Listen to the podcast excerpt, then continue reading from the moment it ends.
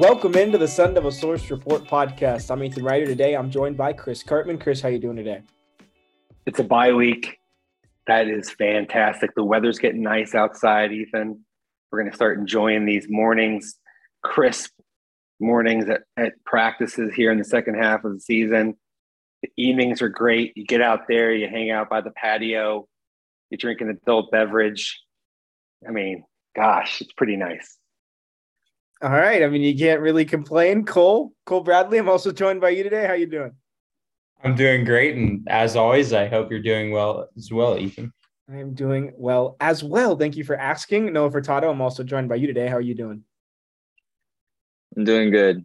I'm doing good he seems not happy that I went to him last, but it was just the order of the Zoom. I swear, you just happened to be last this time. Maybe join earlier. I don't know. Figure out how you decide to not be on the end of the Zoom call. But anyways, let's talk about a little bit of football. This, as you guys know, is a bye week, as Chris just said. So it's actually a little bit of a special edition free podcast for you guys. Normally, we would have a premium podcast later on in the week previewing an ASU game in the weekend, but since there is not one, we're going to give you pick the Pac on the free podcast this week, where we give all of our picks for Pac 12 football this weekend, which will not include ASU, but there still will be some good games to pick. So make sure to stick around for that. But before that, let's talk some ASU football. ASU won 45 38 over number 21, Washington at Sun Devil Stadium. Initial takeaways from everyone it was a pretty interesting game. All of us ended up picking Washington to win, but we all did say Washington would not cover. So maybe in that way, some of us might have been right in that regard. But Noah, I'll go to you first. What were your initial takeaways from this one? The offense just looked uh, they followed the trajectory that you could have expected if you were saying that building off of the good first half against USC, they were going to take a step further. Uh, I wasn't necessarily sure uh, that that would happen. We've sort of seen strides made and then uh, regression after that. Um, you know, and in real life, it really doesn't work necessarily like that every time where you see just consistent improvements from game to game. But that's exactly what they uh, were able to do. Um, and granted, it was against a Washington secondary um, that was known as the weakness going in. Uh, and they were able to take advantage of that uh, when Emory Jones was in the game, and then when uh, Trenton Bourguet came in to replace him. Obviously, it ridiculous performance from Bourguet. Definitely not something that uh, we saw coming even when he came in. Uh, just judging from what we've seen from him lately, uh, wasn't the best performer during uh, preseason camp. We'll sort of get into some of the context behind all of that, but uh, uh, regarding his performance on Saturday, three touchdowns, um, just one interception. You know, I, I thought seeing him bounce back from that mistake and lead another touchdown drive thereafter uh, was huge. Uh, it seemed like the momentum was shifting because after that point, Washington comes down, scores, ties the game up. Uh, and, you know, at least from my point of view, I, I saw it as sort of a, a crumbling point for ASU potentially uh, to really give up the momentum that they had built uh, with Bourguet at quarterback. And that wasn't the case, didn't turn out to be. Um, coming into that contest, I also thought that um, uh, at least what I thought they needed to do uh, to really be successful was uh, feature Xavier Valladay like they really should uh, every game, regardless of some of the changes perhaps um, against certain defenses. He should always sort of be a focal point for them, and and he was uh, on the ground. He was over 100 yards rushing, uh, sort of established, set the tone in that regard. Uh, Bourguet mentioned afterwards uh, that it was nice to be able to rely on the ground game and sort of play off of that uh, with a lot of, you know, quick passes, um, slants, swing routes,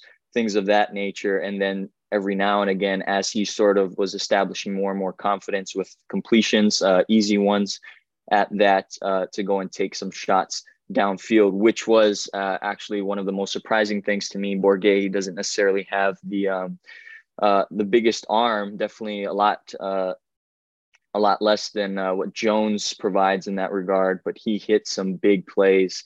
Uh, one the the one that comes to mind um, most easily is the one down to Thompson that uh, got ASU down to the one yard line, set up a and got his first rushing touchdown of the season. It was like threaded through two zone defenders down the seam, and it was pretty much on the money. It was a great catch by Thompson, also. Like he was able to adjust to it uh, and pull it in. But, you know, overall, those are some of the things that stood out to me. The performance by Bourguet definitely was. Uh, was something that fueled, I think, the the morale of the team to be able to see him come in and play the way he did, uh, and you know everyone sort of seemed to to sort of play off of that uh, energy. Well, Cole, there might not be much that Noah didn't already cover there in his initial takeaways, but what initial and the podcast now? I mean, we just uh, we just stop now. what, Good job. what initial takeaways did you? Good job, Noah. See you guys next week. Yeah, I mean, uh, not too much outside of what Noah Noah covered, especially on the offensive side of the ball. What I will say is that while ASU didn't have the greatest performance defensively. In fact, I wouldn't really say it was a great performance at all.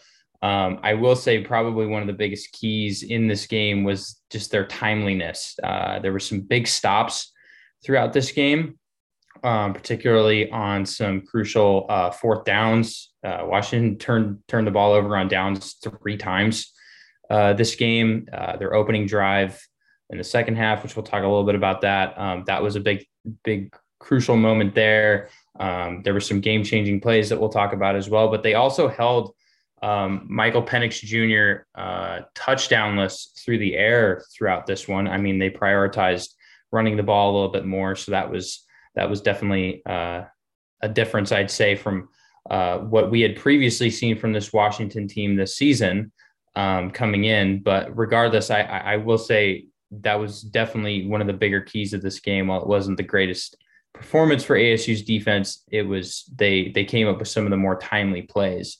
Um, offensively, Noah very elaborately covered it, all of it pretty much. Um, and honestly, I mean, it's it's sort of the same thing that I I saw. I mean, whether it was Emory Jones or Trenton Bourguet in there, ASU just looked like they were moving the ball at, at a way better rate, um, much more efficiently. The play calling again was a step up from what it was against USC. So that it, it's clearly uh, they're clearly adapting in that regard. Glenn Thomas um, and Shaun Aguano uh, have clearly worked together to try and iron those things out because it's it's drastically improved um, from what we saw, you know, just a few weeks ago. Honestly, um, so uh, those were definitely the biggest takeaways from me. Chris, what else can you add in terms of initial takeaways? Yeah, and pretty much nothing. I think we got it. No, um, look, I feel like uh, I'll, I'll, split. I'll split the difference between Cole and Noah. Uh, the really, the game was was was largely early on set in motion by um, Bourguet getting the touchdown on a handoff on his first play, followed by Jordan Clark getting a pick six where Penix just threw the ball off a teammate's helmet into the sky, and anybody would have probably been able to catch the ball and run it into the end zone there. Um, that gave ASU a lot of sort of positive mojo energy. Then what happened after that was Washington tried to to to go for a fourth and one from deep in its own territory around the 30 something yard line. And uh, it was a jet sweep that went backwards. Great play by Merlin Robertson and by Corey Bethley, actually, to get a negative yardage play on that, um, which was then sort of followed up by another touchdown The that ASU had, pretty like a 29 yard uh, touchdown uh, that Bourguet um, had a nice pass. And, and so it was like pretty quickly, uh, ASU scored three times with uh, in the game to go from three points to 24 to 10 lead at that point, right? Um, and I, I just we can't really understate uh, how bad that Washington's defense, especially its secondary, was in this game. Everybody's going to talk about, understandably so, that Bourguet played really well, but Washington started a true freshman at corner, um, and then also had uh, Tristan Dunn, who's a freshman safety that was once committed ASU, played pretty extensively in the first half. They struggled quite significantly on their coverages and were picked apart. And uh, Emory Jones was 709 prior to getting knocked out of the game.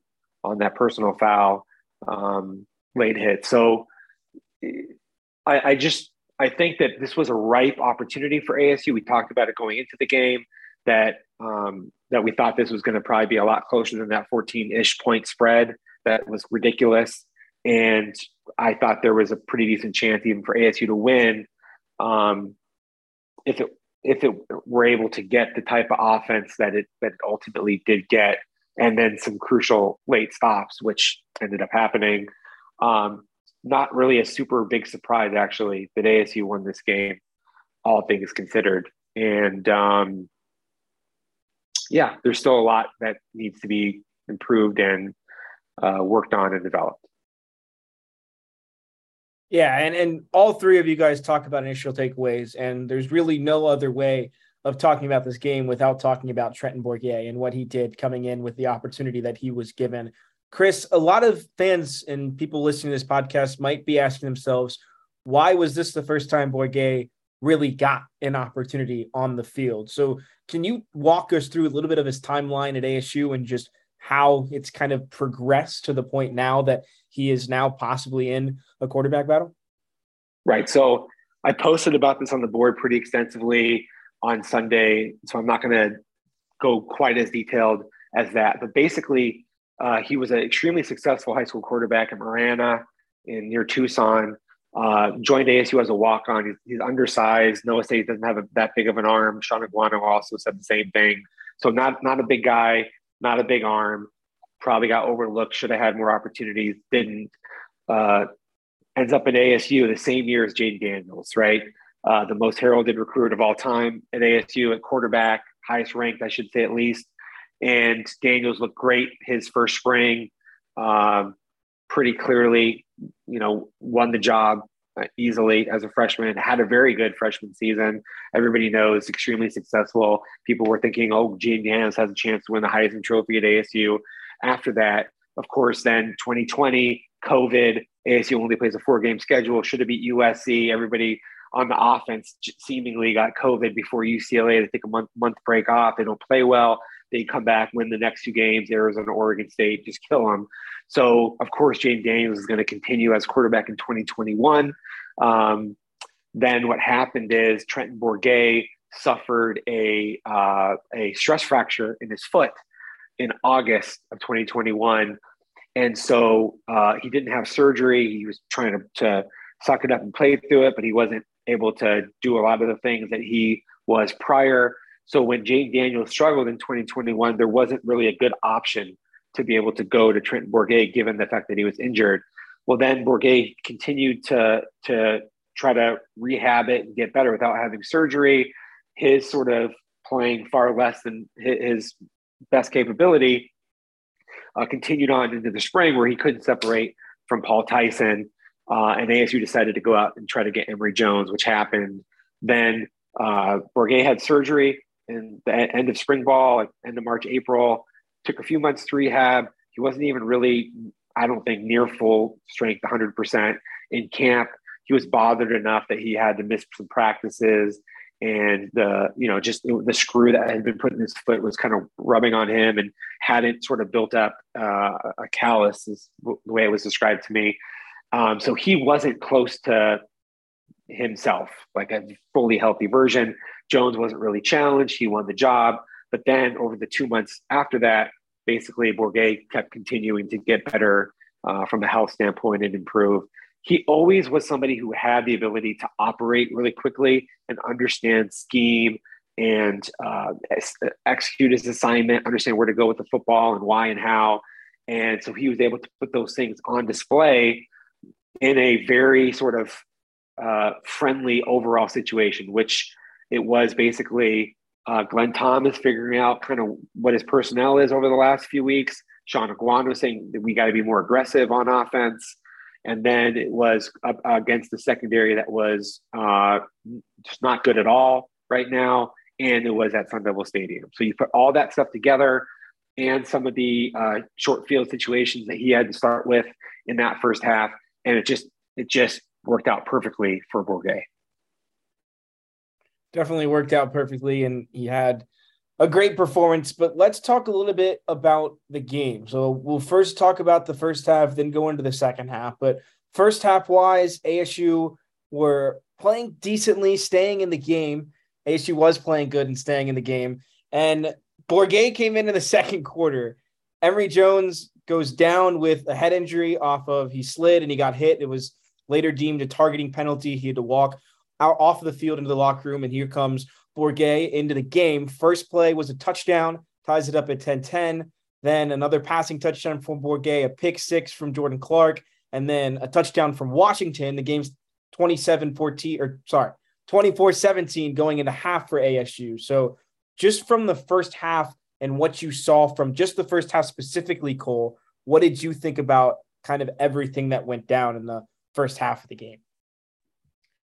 Well, I mean, outside of like the really big plays, I mean, ASU came out and at least looked like they were matching Washington sort of pound for pound in terms of offensive output. Washington came out in their opening drive and put together a very um, solid and you know tone setting methodical scoring drive that um, you know put them on the board and then ASU came back got on the board with a field goal I'm pretty sure uh, and then just it, you know sort of progressively got better in terms of moving the ball throughout um, and then once the second quarter came came around that's when obviously you know you had the that's when it got really eventful. Obviously, you know, you had Bourguet come in and almost immediately um, the production just was, you know, got exponentially or grew exponentially, I should say. And um, obviously there was the, there was the first play touchdown when he got in. Um, I think the biggest play that you covered that was sort of momentum swinging in terms of this one was the Jordan Clark pick six, which almost by by accident, I would say, sort of just you know ended up not not by accident ended up in his hands, but that's I mean that was one of those circumstances where the ball just kind of pops up in the air and it's sort of on a tee for a defender to come and get it. So it's it's one of those where um, you sort of have to take advantage. And I mean ASU didn't really look back from that point. Um, Washington was able to you know tie it um, later on, but that that play proved to really be um, you know what ended up setting ASU apart in this one, I think. And overall, that was probably my biggest takeaway from the first half. There was definitely an energy shift there, as well as if there wasn't one to begin with when Bourguet came in. Um, it just it just you know the the crowd that was in attendance, which that's a whole nother thing, but you know definitely was a little bit more pleased, I'd say, and a little bit more fired up after the pick six um, than some of those previous touchdowns. Um, so you could just tell the energy just completely shifted at that moment. So I think that was probably my biggest takeaway from the first half. Noah, what can you add in terms of what you thought about the first half of play? I just felt Bourguet's opening, like his first full drive, was an eye opener. Uh, I can't say for sure what each of the players on ASU sideline thought of it, but from where we were sitting in the press box, uh, it was extremely impressive. Uh, Chris mentioned there were some favorable situations where you know they had good field position, but that was not that was not one of them. Uh, it was a very long drive, 11 plays, 90 yards. Um, Chris was shaking his head as if I was uh, mistaken, got scared, but I think I am correct. So, um, that that drive really set the tone for what Bourguet could have expected from himself for the rest of the game and what you know Aguano, Thomas, all of the offensive personnel uh, really you know it, it, I thought it gave them a boost in terms of you know without their starting quarterback they could still you know stay in this game and and actually play ahead uh, of Washington. So you know and there obviously we mentioned the sort of changes that ASU's offensive game plan had on the success of both quarterbacks. The first play of that particular drive was a quick out to Badger, allowed him to sort of get in space, pick up some yards after catch. Uh, there are a number of swing passes throughout, um, and then mixed with you know rushing uh, rushing plays that gain positive yardage. Bourguet had was was just impressive. There was a corner route I remember towards the latter half of of that series in which like he just dropped it right uh, where he needed it to uh, to Badger. And you know that was the very I think that was one of the plays like right before um, like right before he actually threw the touchdown, which was another uh, good play, another good read in which he was able to just sort of get it to Valladay, no one in front of him, and then he just ran it very easily into the end zone. And so, you know, everything went right on that drive, and I thought, you know, that was sort of an indication that uh, ASU was going to be okay. Um, and I, I just feel like that had an impact, uh, at least I, I, feel like it had an impact on the team as a whole uh, to really see that uh, they could rely on uh, Bourguet um, in what was really just his first major opportunity. Like his drives before that, whatever playing time he did have was not um, necessarily in a pressure situation, uh, especially not in in the middle of a tight contest early uh, as well in in a game against a ranked team. You know, so that was sort of it was a turning point I felt uh, in the game uh, for Bourguet and his teammates to really um, be able to, I guess, trust in each other. Uh, and that sort of carried through uh, the first half. And then, you know, it even sort of continued to show up consistently throughout uh, the second half, which we'll get to. Chris, what were your thoughts on the first half and what ASU were able to do?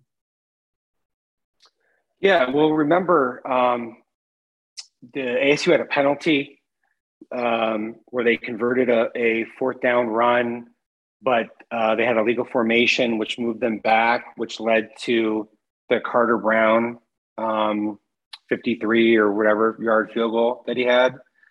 Um, and I, I, think that that drive, ASU was moving the ball quite well. Um, had a chance to get a touchdown out of it. That didn't happen. Then the next ASU drive, also moving the ball well. Uh, Jones, um, he ran for the first down on the play where he ended up getting hit. So that would have been first first down deep in, in Washington territory. Um, so while ASU didn't really score the ball or put up a lot of offense in the first quarter, the and the, the game was more deliberate in that there was a lot of plays um, in the first quarter and it had a little slower pace. I thought the game was going to end up always thought the game was going to end up being a higher scoring game from you know a long time ago. I just thought that the the over was a great bet. I thought that it was going to end up being a shootout of some kind, which it ended up being, but the, but it didn't it didn't start out that way.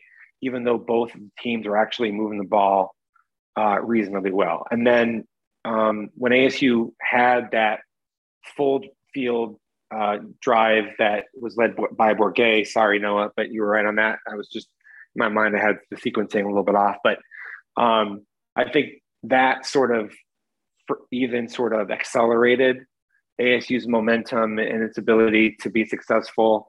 There was only like I think maybe one third and long um, on that scoring drive, and um, and they just their first and second down plays were just really successful out of the gate. It was just like boom, boom, boom. They have like three, th- three first downs and like four or five plays.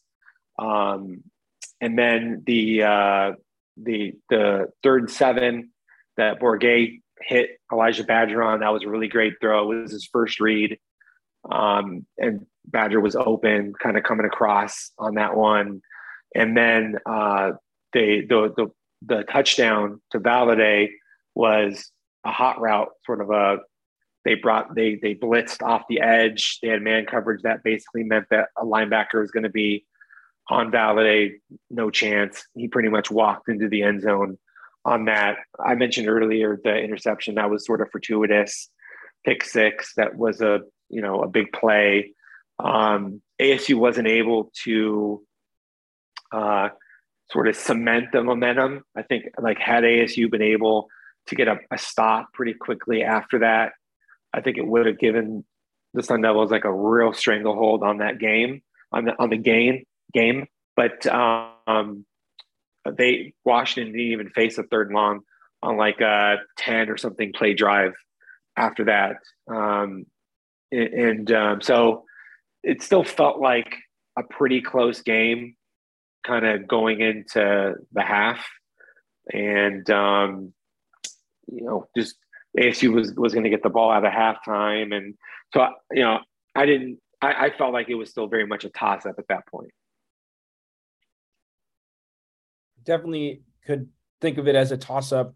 The second half was a little different in terms of, of how it went.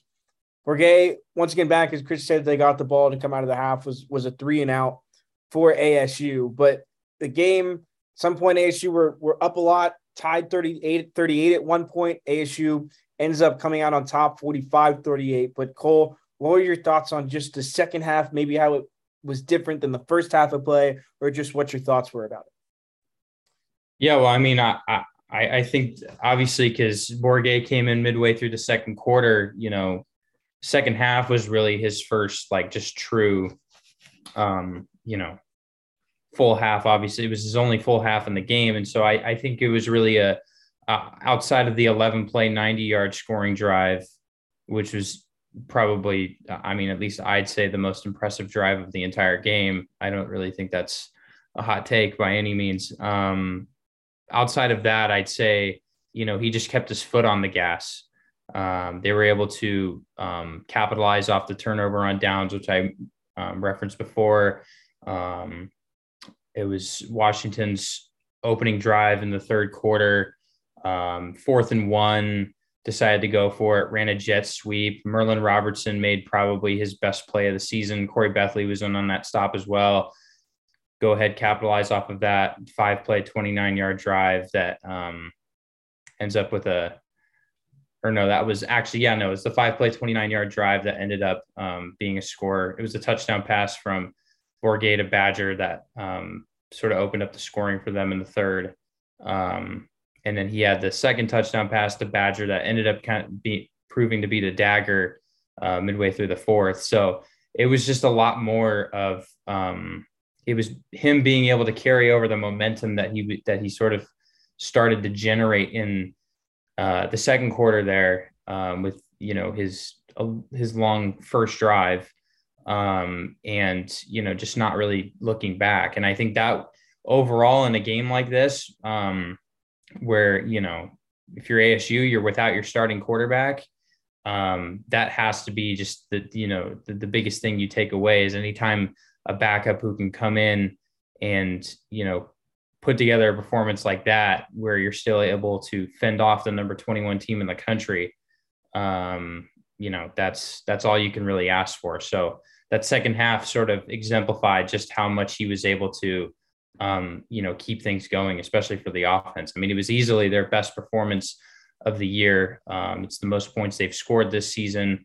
Uh, they were really good on third downs as well, uh, nine of 13, um, I think it was. And so I, I, think all those things sort of just culminated into what just was a very um, surprising, but, you know, an incredible offensive performance for ASU. So that those were probably the biggest takeaways for me in the second half was just how how much they were able to just keep their foot on the gas. Cole thinks the second half further shows what a good performance it was from ASU's offense and Trenton Bourguet. Noah, what were your thoughts on the second half?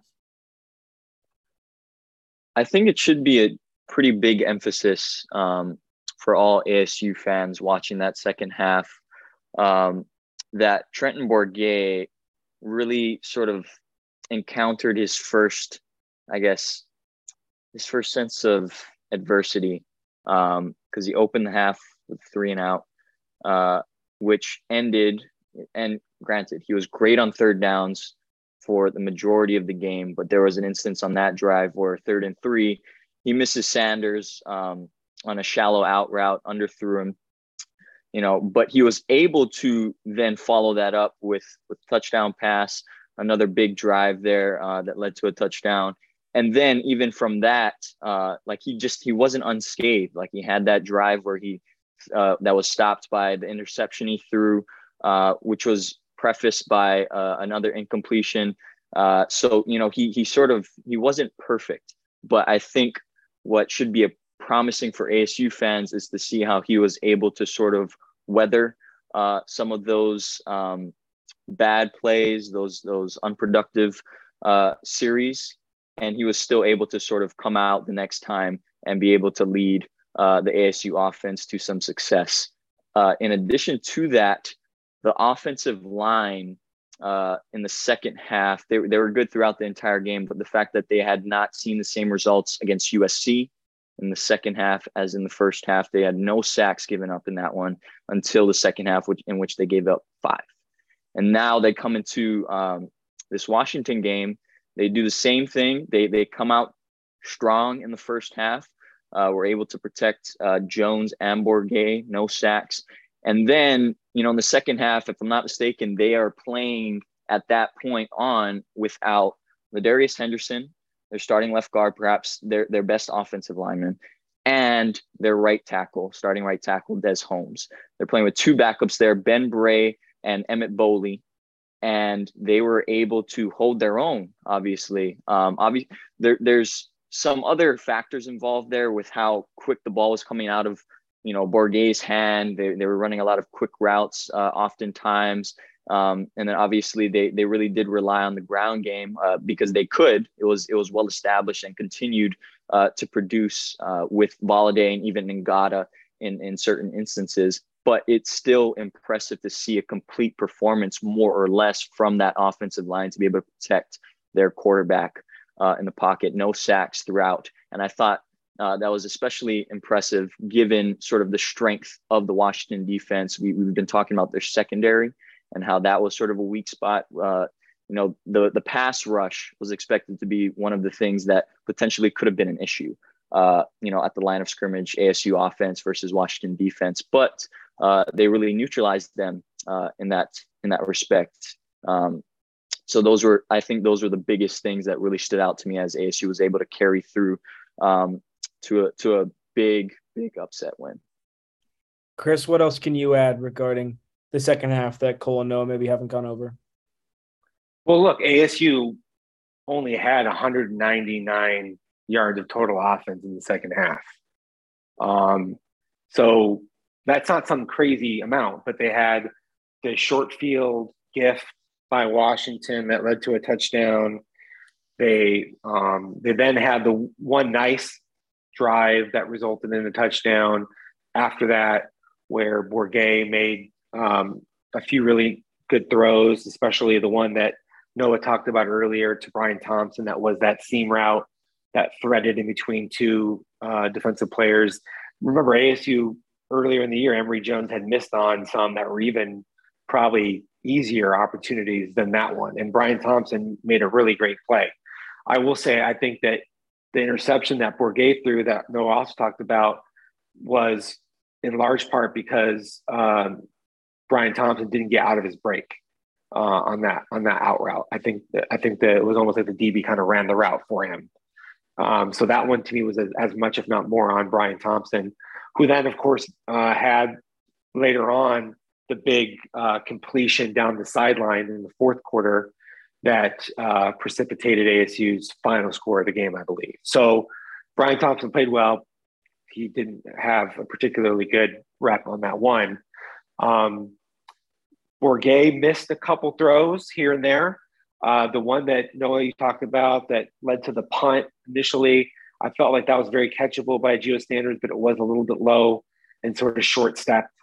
Um, but you know, again, it's not like ASU had some extreme output offensively. It was more like they the Sun Devils made the most of the chances they got. Remember, they took they converted all five of their red zone trips into touchdowns in the game.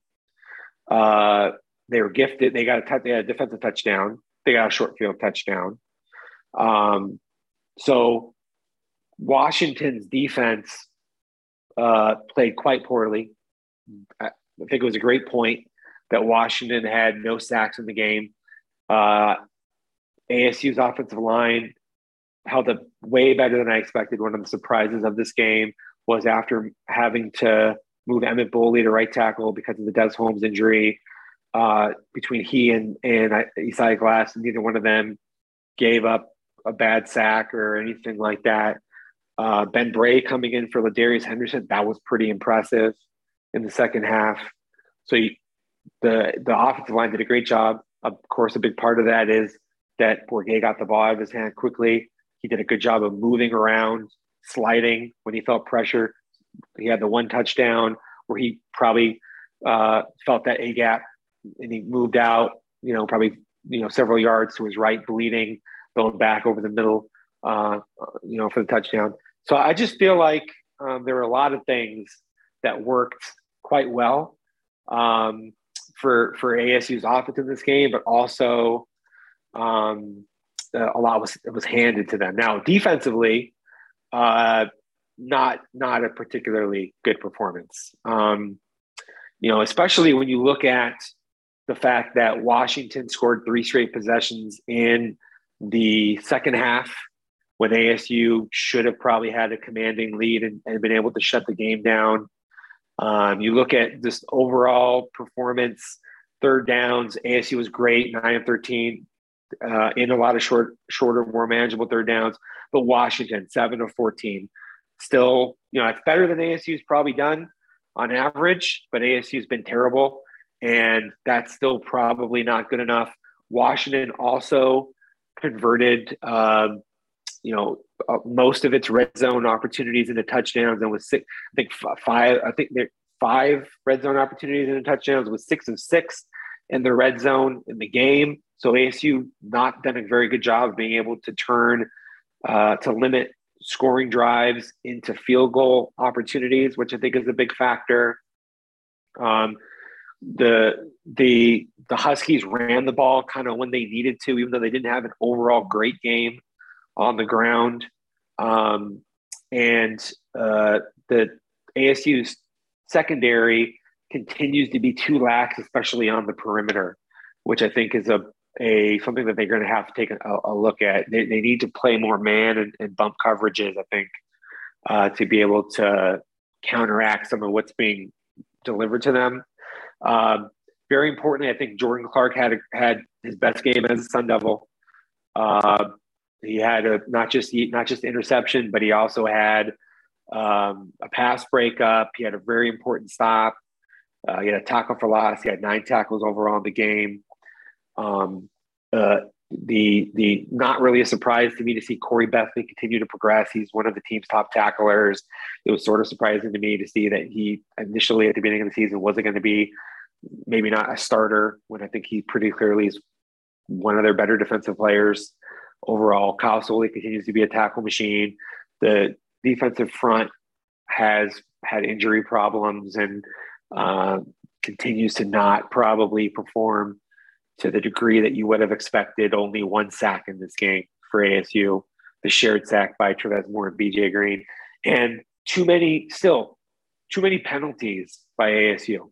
They had Tamarcus Davis uh, grabbing a receiver on a you know, sort of a pivot route in the in the in the end zone on fourth down. That followed a uh, another penalty by DJ Taylor, I believe. That was also on that same drive on a third down. So that that one touchdown was enabled by ASU penalties. The Sun Devils overall had 10 penalties in this game for 87 yards. There's just too many. They, they, they can't be doing that, especially ones that, that give up first downs or give up uh, touchdowns. So a lot that they still have to clean up. Overall, though, this was a this was obviously their best performance of the season. Yeah, best performance of the season, as you talked about, probably on both sides of the ball. But let's talk a little bit about the future now for ASU football. We talked about the win against Washington. After the game, head coach Shaun Aguano said, interim head coach Shaun Aguano said that the QB, the quarterback room, is now going to be a battle. So Trenton Bourguet has a big performance and now some are expecting it to be a battle between him and Emory Jones. Cole, what are your expectations for what this might mean for the quarterback room moving forward? I mean, just based on what we've seen so far in terms of just like, you know, energy and like sort of the philosophy that Shaun Aguano starting to or trying to implement, uh, I think part of that is breeding competition and uh, healthy competition and you know, with with enough intensity to sort of, you know, bring the best out of everyone. Um, and I overall think he means well by it. And I, I think his quote post game Um, I, he probably meant to say something else. I mean, there's really no telling until we actually can get out there. Um, at the time we're recording this, tomorrow will be the first practice we'll uh, we'll be able to see since uh, Washington. But if they're sharing first team reps and um, going back and forth, um, you know, sort of trading trading off, I mean, that'll probably be a pretty good, a pretty big indica- indication that this indeed is a you know true quarterback battle. And if that's the case, I mean, I mean that's quite. I mean, that's quite the the storyline to sort of throw in, in the middle of a season that's already included a coaching change and you know one of the programs you know the program's worst start since 1976 so there's just been a lot that has happened um, through the you know through the to the halfway po- halfway point i guess. But um, honestly given how Bourguet performed i mean i wouldn't be surprised if you know he comes out and is able to at least push Emory a little bit more for the starting job but do i think Emory's going to lose the starting job i I don't think so. I would lean towards towards a no. Um, but I, I again, I wouldn't be surprised if it ends up being the other way around, just given how how strong of an impression Bourguet was able to make and sort of the um, you know the praise he was able to gen- to to garner from his teammates. We heard a lot of players post game say that you know they weren't surprised by this. You know he prepares better than anyone else. Um, he sort of earned the right to be out there and sort of earn their trust. Um, that's something that you know speaks volumes. And outside of the overall performance, I think you want a guy who you know your teammates speak pretty highly of you under center. Um, you know, you want to have that guy in there. And I mean, I, I don't necessarily think it's it's a reflection on Emory Jones, but I mean, to put it bluntly, you know, nobody really said that of Emory Jones. And I think it also has a little bit to do to the fact that they aren't as used to him and, you know, he's coming from a different school. Uh, but we didn't really hear the same kind of like, you know, oh, it wasn't really a surprise to us. Like, you know, Trent works, you know, Trenton works harder than almost anyone in practices and stuff. So, uh, you know, long story short, I, I, I think that I wouldn't be surprised if Bourguet is the starter um, against Stanford or, you know, maybe even moving forward. But I do think that even if there is a battle, I do think Emory Jones is probably still the guy um, moving forward. Yeah, I mean, I'll also add on to that. It, it, they probably aren't surprised what he can do against NAU or something along those lines. Bourguet did against the number 21 Washington, so they may feel like they have to say they weren't surprised. But Noah, what, what were your thoughts on on this performance and what it may mean? Is is this a quarterback battle moving forward? Do you expect it to be? Yes, it, it, it has to be a, like at least a discussion. Uh, I think because you know Bourguet, just the performance he had was so improbable, uh, and obviously picking up a win that was that was much needed for a team that was about to have like its worst start since the 1940s, 1942, right? I, I, it was so momentous uh, that you just sort of get a stir of emotion uh, from from the coaches, from the players, from Bourguet himself, and I feel like that now sort of uh, puts puts things into question for sure. Uh, would not expect him. With that said, uh, to start against Stanford, I feel like if Emory Jones uh, is good to go by the time that game rolls around next weekend, uh, he will be in there uh, taking snaps, uh, at least the first ones.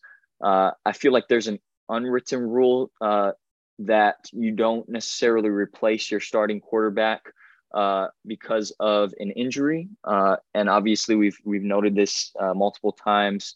He was not bad when he exited the contest against Washington. He was seven for nine. Um, 50 some odd passing yards. He was he was moving the offense. They were moving.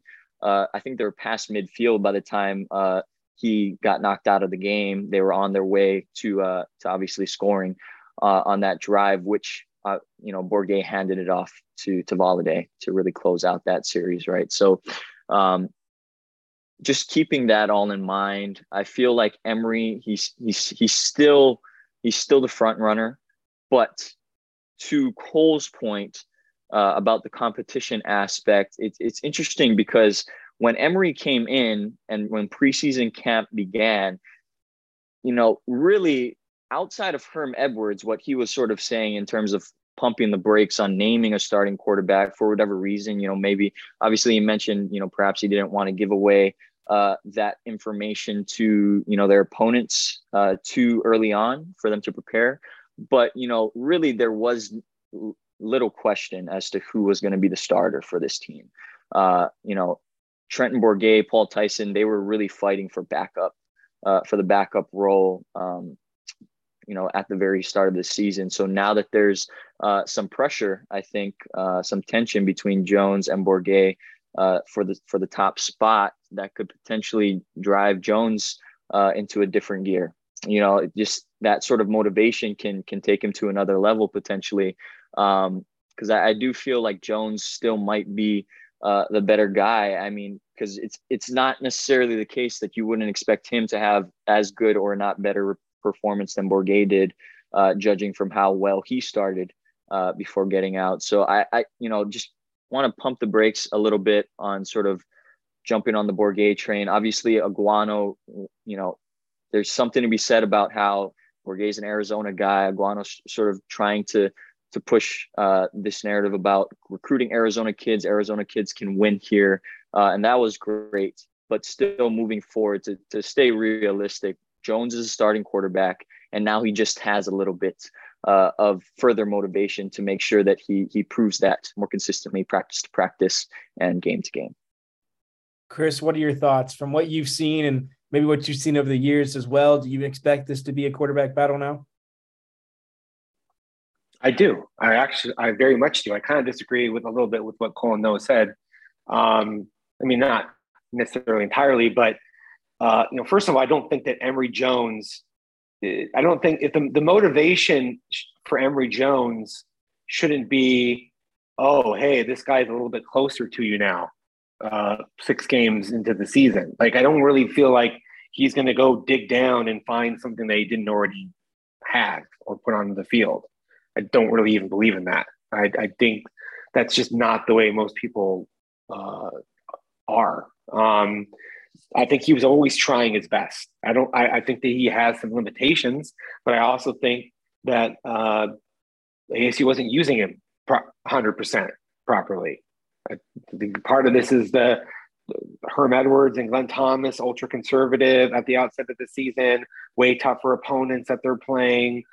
It, everybody's trying to figure it out as they go, and Emory Jones is trying to conform to what they're asking him to do and be instead of maybe what is suits him best. Guy has 750 rushing yards at Florida. He's got negative rushing yards like after four games of the season.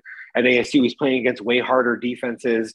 Um, you know, like what if what if Trenton Bourguet was the starting quarterback and Emory Jones came in against uh, Washington? I think he would have probably also uh, done well, right?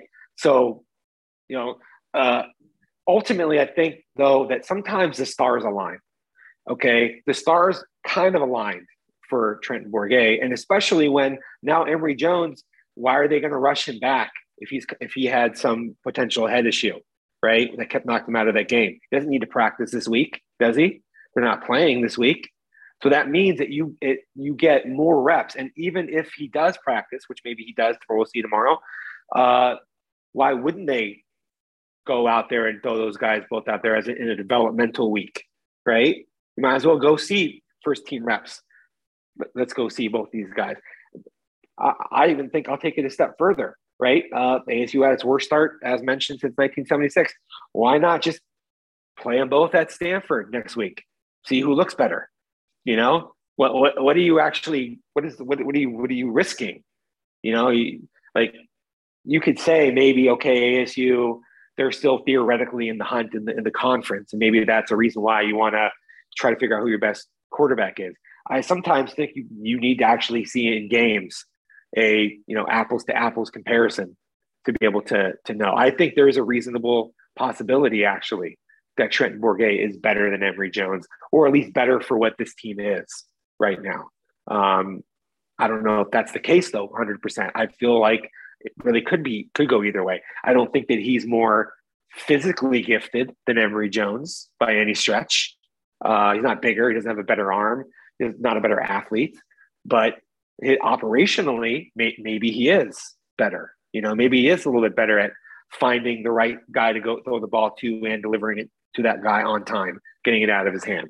I don't know. I mean, we, I think we probably need to see more because again, uh, that was the first we've ever seen a Bourguet. It was against a bad defense in a great situation, and um, he had been injured for a lot for the last year. We didn't really get to see. We, we saw no scrimmage reps or anything like that, right? So, um, so I'm not sure. I'm, I'm totally unconvinced at this point that either one of them about either one of them, you know, being the right guy for the job.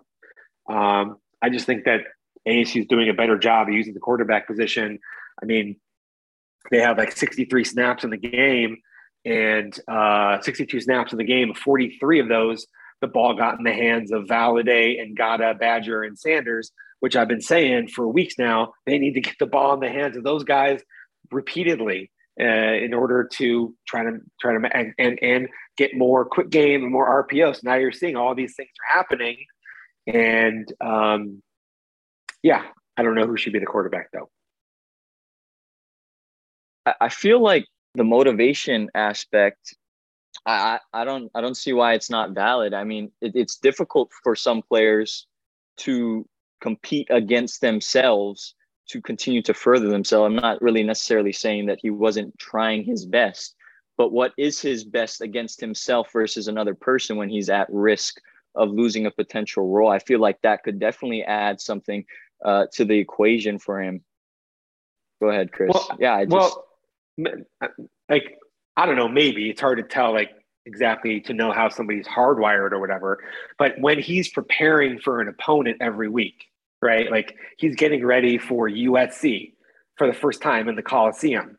Do you think that knowing that maybe he could be replaced is going to make him prepare better for USC? I personally think very minimally, if at all. But you know, I don't know that for sure. It's just it's fine to have this conversation. I just don't think that we're going to all of a sudden see a better version of Emory Jones. I think that he may be put in better situations though, which is different. Okay. Well, already a discussion within just the source staff. So I am almost positive there's a discussion about who should be the starting quarterback for ASU around ASU fan base and anyone following the team whatsoever. But you talked about it a little bit, Chris, in your statement about kind of what happened with Herm Edwards and Emory Jones playing under him, now playing under Aguano. Let's talk a little bit about just the this three week period that the team's been under Shaun Aguano and how he's done and kind of team development over that time. So, Cole, what have you seen from the team in terms of maybe how they've played or what they've done in practice or just development from the team in general and your thoughts on, on what the team's been like so far under interim head coach Shaun Aguano? Yeah, I mean, we we've talked about it. Uh, we've touched on it a little bit. Um, you know, since we've been able to sort of take in practices and games um, since the team's been under Aguano. But uh, again, I think it's just the energy and just the, the, the way they respond, the way the that players respond to him and his um, his sort of philosophy, the passion he displays, how it sort of um, uh, rubs off on the players, and how he, you know, um, it gets them fired up. Uh, we heard a lot of players talk about how uh, I think I think it was Nesta after the game on Saturday. Nesta Jade Silvera um, said that he he was like I could play for Aguano any Saturday uh, or any day of the week. And there was a few other players who sort of said something similar. It was, you know, the, just the way they've been able to respond to him, um, sort of with this newfound energy, and it all kind of culminated um, during Saturday's win. Um, you know, you, you could see it, it, That that's sort of what has stuck out to me the most.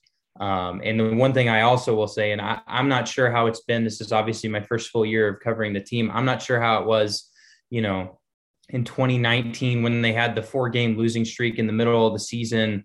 Um, you know, sort of the difference there. But I, you know, with the similar stretch this year, you know, when we were talking to players, at least from my perspective, I didn't really get the, you know, I didn't really get the vibe like it was, you know, this was a that this was a one in four team at, at, at certain points. You know, it, it, morale just seemed higher. A lot of the players um, just seemed a little bit more upbeat, a little bit more optimistic, keeping keeping their their minds sort of on the positives. And I think that says a lot about Aguano um, in, in that case. Um, you know, they it's a very difficult it's a very difficult thing, I think, to um, you know, sort of go through a coaching change if you're a player. That's a really tough thing, especially if it's a guy who recruited you or who um, you know, talked a lot about believing in you and and all this stuff. And then to go from that to a guy that only certain position groups maybe know better than most, and then having to respond to that and try and build a relationship with him. And clearly, you know, he, he's just taken it in stride and um, you know, things have really worked out for him. You know, he exudes this passion. You can tell it means a lot to him. I mean, he shed, uh, he was holding back tears, you know, in, in his post game press conference after the win. Uh, it, it, was, it's those little, you know, little things and little moments and details that sort of, that definitely differ from, you know, Herm Edwards um, in a big way. And I'd say that I think the players have probably, um, you know, at least from my perspective, it seems like the players have sort of responded to that a lot more than they did under Edwards. Noah, what are your thoughts on what you've seen from Aguano so far as as a head coach and in charge of the team? Yeah, you know, I feel like just to push back a little bit on on the Herm Edwards thing, I, feel like the players still like him, obviously because he's a players guy, he's a players coach. But what you saw with with with the players after the Washington win was sort of the result of tough love gone right uh, in a way. I saw a clip um, of Aguano sort of talking to the team. He got the game ball uh, apparently for the win, and you know he was even holding back tears in that. Uh, and I thought that was really emotional. Uh, even even just watching it, it was it was a pretty powerful thing in, in, in that moment for him to be talking to his guys, sort of trying to finally tell them like, see, this is what happens. Um, you know, and, and he mentioned even himself that if they lost, it would have been tough to really pull them, uh, pull them back from, you know, some of the, the, I guess the self talk that gets to you when you're as bad a team as, as a one in five team would be. Uh, you know, there's still they're still not there. They're two and four, but you know that was a huge turning point for them uh, because they finally saw a big sort of positive come out uh, of three hard weeks uh, of practice and and change in that way, right? Because obviously they're stacking days. They talk about that. They're improving practice to practice, and and they see some of those small victories uh, but it really doesn't. It just doesn't hit the the same way, obviously, as a win does.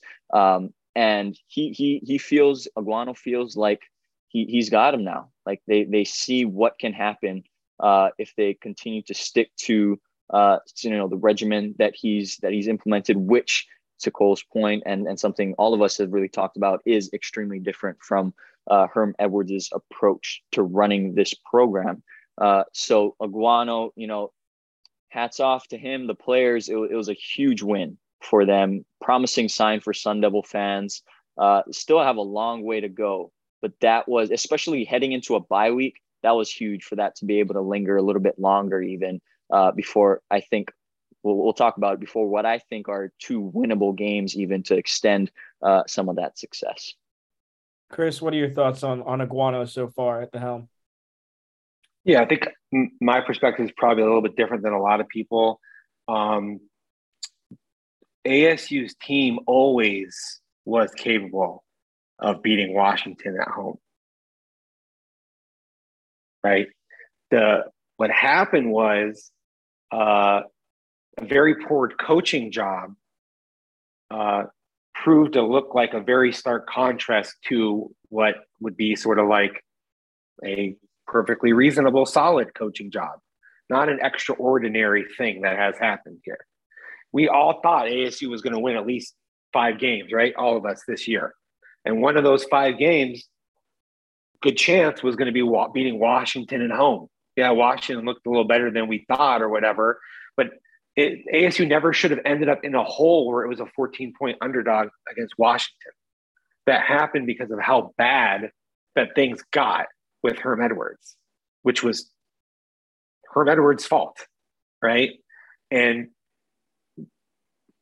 it, it, ASU would have done better with Shaun Aguano, but ASU isn't now suddenly uh, doing so dramatically better than what should have been the case with this particular team, with this roster, with this situation in one game. You can't really say that, right? You have to see what's going to happen over the next six six games. And if ASU goes out and continues to show a lot of great progress um, over that period of time and wins like maybe four more games out of six games, okay, great. Let's come back and let's revisit this thing. And let's let's let's kick the tires on whether Shaun Aguano should realistically be given a shot to be ASU's head coach or whatever. But we are not there now, like by any stretch, in my opinion, based upon um, one game against Washington. So, uh, not telling everybody to pump their brakes. I mean, people should be excited about what Shaun Aguano's done. He's a great guy. Uh, it's like he has an amazing trajectory to see him go from an assistant coach to a head coach at the high school level to ASU assistant to interim head coach. Like he's a really nice, cool guy. So there's a lot of things that you go, okay, cool, but uh, got a lot more that we need to see in the in the coming weeks. And speaking of, of a lot more to see in the coming weeks, we did this already once this season. I believe it was when Aguano was named the interim head coach. We talked about expectations versus what your expectations were at the beginning of the season. Let's do it again. Let's talk about your guys' expectations. Just compare them to what you have had so far. And now, after seeing what Aguano has done with the team to this point, maybe your expectations have changed, maybe they've not. And then also give your expectations for what's going to happen for the rest of the season. So, Cole, I'll go to you first. Yeah, I mean, I predicted this team at the beginning of the year to go five and seven. I'm not changing that. Um, I think that I probably would have been leaning more towards four and eight if this was a loss um, to Washington that we were talking about today, but that obviously was not the case. Um, I think the rest of the way, and I think we talked a little bit about this after the game. Um, I think, uh, and I think we're all in agreement here. I'm, i mean, I'm not sure, but I think four and two is more likely than two and four um, the rest of the way. And I think, you know, going, coming out of the break, playing Stanford, you know, even though it's on the road, that's, that's a team that hasn't, you know, done, you know, they've been pretty suspect this year. They played really good against Oregon State, but they ultimately collapsed in the end there. Um, obviously, going on the road against Colorado, I mean, as bad as Colorado has been this year, you could play them anywhere and it probably goes well for you. Um, and then, I mean, I think the tougher, toughest matchups are probably going to be, you know, Oregon State, and then um, definitely Washington State on the road is a tougher game. Uh, UCLA, obviously. So those games, I think, are, um, you know, especially Oregon State is that one's probably a little bit more of a toss up. But outside of that, I do think they can beat Stanford. I do think they can beat Colorado for sure. I think if there's any guaranteed win remaining on the schedule, it's that one. Um, I think Arizona is is a is a toss up this year as well, but I do think they can pull that one out. Um, and boom, that's that's three additional wins uh, to put them at five and seven. Noah, has anything changed from your preseason predictions and then even halfway through what you had, and then what are your expectations for the rest of the season? Yeah, so just to sort of reestablish what what sort of the progression was on my end. Uh, I had them at five and seven before the season had started, and then I dropped them down a game actually after the Eastern Michigan upset, uh, which I thought was was pretty warranted. Uh, I, I didn't think there was a way to really project uh, things to turn out the way they did uh, these past three weeks, which I thought was uh, that that's sort of why I'm I'm I'm a little bit more upbeat with with the Washington win and sort of how that culminates in the three weeks under Aguano. Uh, but now I'd say they're at least a game up uh, in terms of where I expect them to be by the end of the season. So really went from five and seven to four and eight, and now back uh, to five and seven. There's still there's still some tough games there. I, you know, I definitely slate Colorado as the easy one uh, of the bunch, but you know, Stanford Stanford's going to be a tough one. Uh, they they showed uh, that they're probably better than initially uh, than they initially showed um, with the win over Oregon State. Uh, obviously, that was a close one. It, it's just going to be a dogfight with a lot of these teams uh, Stanford, UCLA, Washington State, Oregon State. Um, but one thing is that, you know, some of those games are at home. So UCLA is going to be in Tempe. Oregon State's going to be in Tempe. Um, so you know, there's there's all of those factors that come into play. Um, I, I still think going down to Tucson at the end of the year is going to be a tough one for them to pull out. I mean, it's obviously just going to depend on how the circumstances are at that point in time. Arizona, they're they're sort of it seems like they're on an upward trajectory, even though they've still struggled. Uh, ASU, you know, could be a week or two away from hiring a new head coach that, you know, at least in my opinion, will likely not be Shaun Aguano. Uh, so, you know, there's sort of just a feeling potentially to just get through that last one, but uh, it really just depends on how they perform up to that point. So my my expectation is, you know, five wins. You you add the Colorado one, that's three, and then out of Stanford, UCLA, Washington State, Oregon State, Arizona, two wins out of those five. I mean, it's it's not out of the question. Um, I'm still a little bit hesitant to say that it's like extremely likely, but it's definitely plausible. And so that sort of moved me up uh, back to what my preseason prediction was at five and seven. Chris, what about you? Yeah, no, I don't know exactly exactly what you meant by um, try to get through that last one with the Arizona game, but the Territorial Cup is that's that's a different animal, buddy. Like that, especially when that might be your bowl game or feel like your bowl game, and especially especially when you're when the players are rallying behind Shaun Aguano and try to get try to get him the head coaching job, they're, they're like you're gonna they're gonna play that game as if they're we're in the college football playoff. I think so. I don't see in any way that game isn't going to be brutal. And also, by the way, in that game, very often the worst team wins historically. So you you just have to throw everything out when it comes to territorial cup game. I'll just tell you that right now. No matter where it's where it's played, who you think is better, whatever, it's gonna be it's gonna be brutal, and the teams are gonna the teams are gonna fight their their rear ends off. Remember, especially after ASU humiliated uh, U of A the last time they played there, right? Um, so yeah, so that there's that. But I think ultimately you can't really go game by game in preseason and then think that that's going to be the same, but you can get a sense of what you think about a team overall.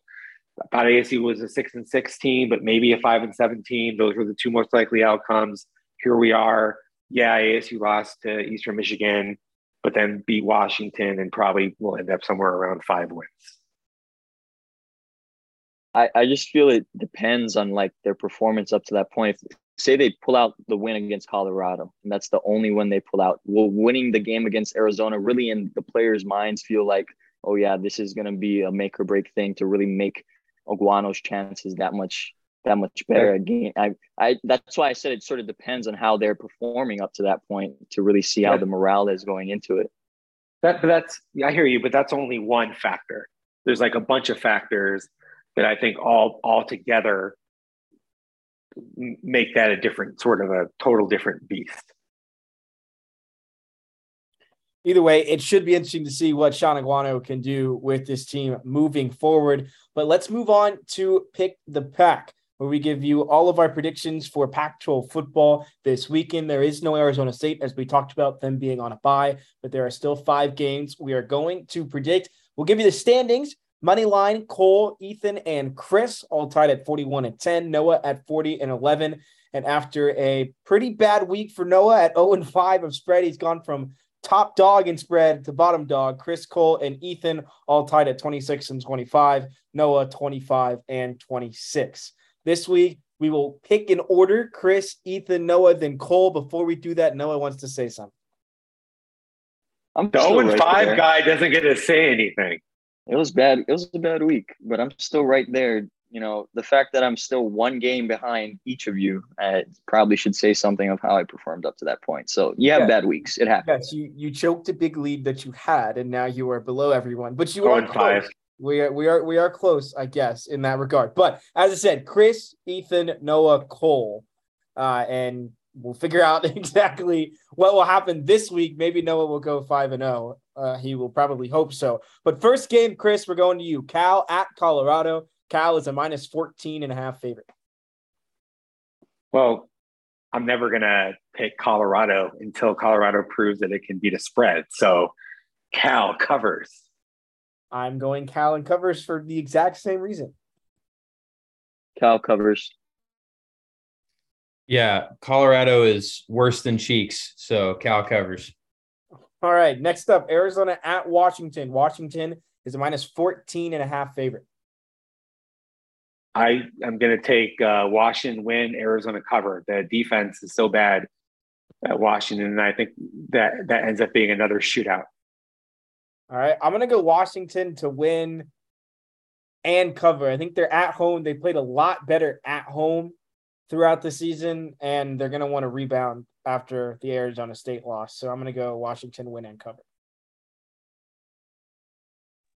Ooh, um, I mean, I feel like it's it's a toss up. This one, I, I'm gonna go with I'm gonna go with Washington win, uh, no cover.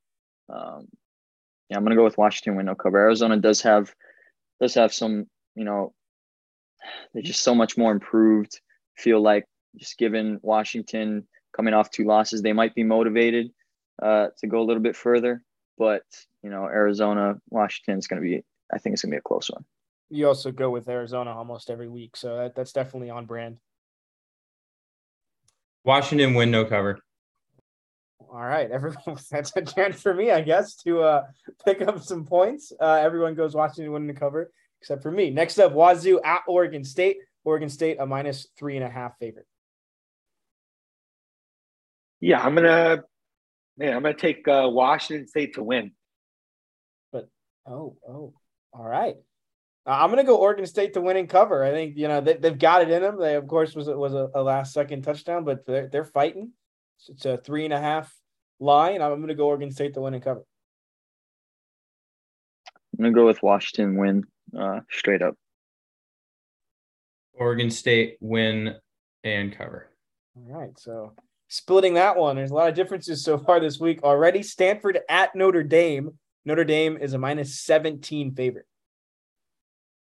Notre Dame's not that good, but Stanford's just so brutal. Um,